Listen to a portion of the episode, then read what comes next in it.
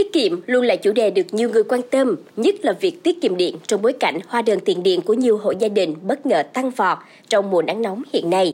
Thế nên câu chuyện của một người phụ nữ Nhật Bản ở thành phố Tokyo sẽ khiến quý vị bất ngờ bởi cách tiết kiệm điện đông lạ, giúp bà không phải đóng tiền điện suốt cả thập kỷ.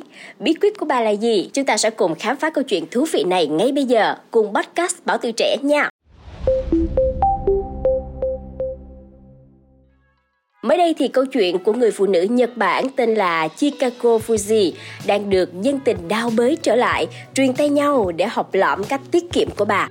Theo đó thì bà Chikako Fuji đã không hề tốn một đồng tiền điện nào trong suốt một thập kỷ qua, dù vẫn sử dụng một số thiết bị điện. Theo Euronews thì người phụ nữ U70 này không sử dụng TV, điều hòa nhiệt độ, máy giặt hay lò nướng, dù đang sống giữa trung tâm của Nhật Bản. Tuy nhiên không phải vì bà cố tình không trả tiền điện mà thực ra bà không sử dụng điện của nhà nước. Được biết thì quyết định sống tách biệt khỏi lưới điện quốc gia của bà Chikako bắt đầu sau một trận động đất lớn tại Nhật Bản vào năm 2011.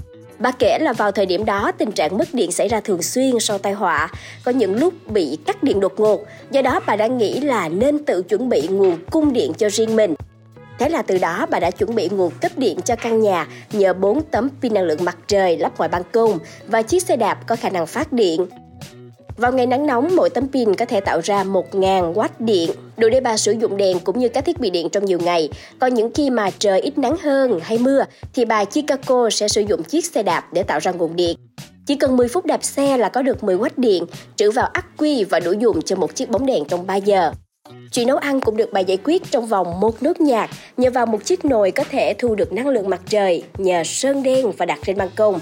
Bà Chicago tiết lộ cá sẽ chín trong vòng 1 giờ đồng hồ, miếng ức gà thì à, lâu hơn một chút, khoảng 90 phút vào những ngày nắng. Điều này sẽ gây bất ngờ với nhiều người, thế nhưng với người phụ nữ này thì đúng là chuyện bình thường như cơm bữa. Bất chấp việc phải nấu nước sôi vô cùng cầu kỳ sau 2 tiếng hay là hâm nóng thức ăn bằng nến, bà nội trợ này vẫn khẳng định đồ ăn được làm chín bằng ánh nắng mặt trời ngon lắm. Bà cũng nghĩ là cách này sẽ rất hữu hiệu mỗi khi có thiên tai. Dù vậy, bà Chicago vẫn phải thừa nhận rằng cách sống này không hề dễ dàng, nhất là với một người phụ nữ đã qua tuổi lục tuần.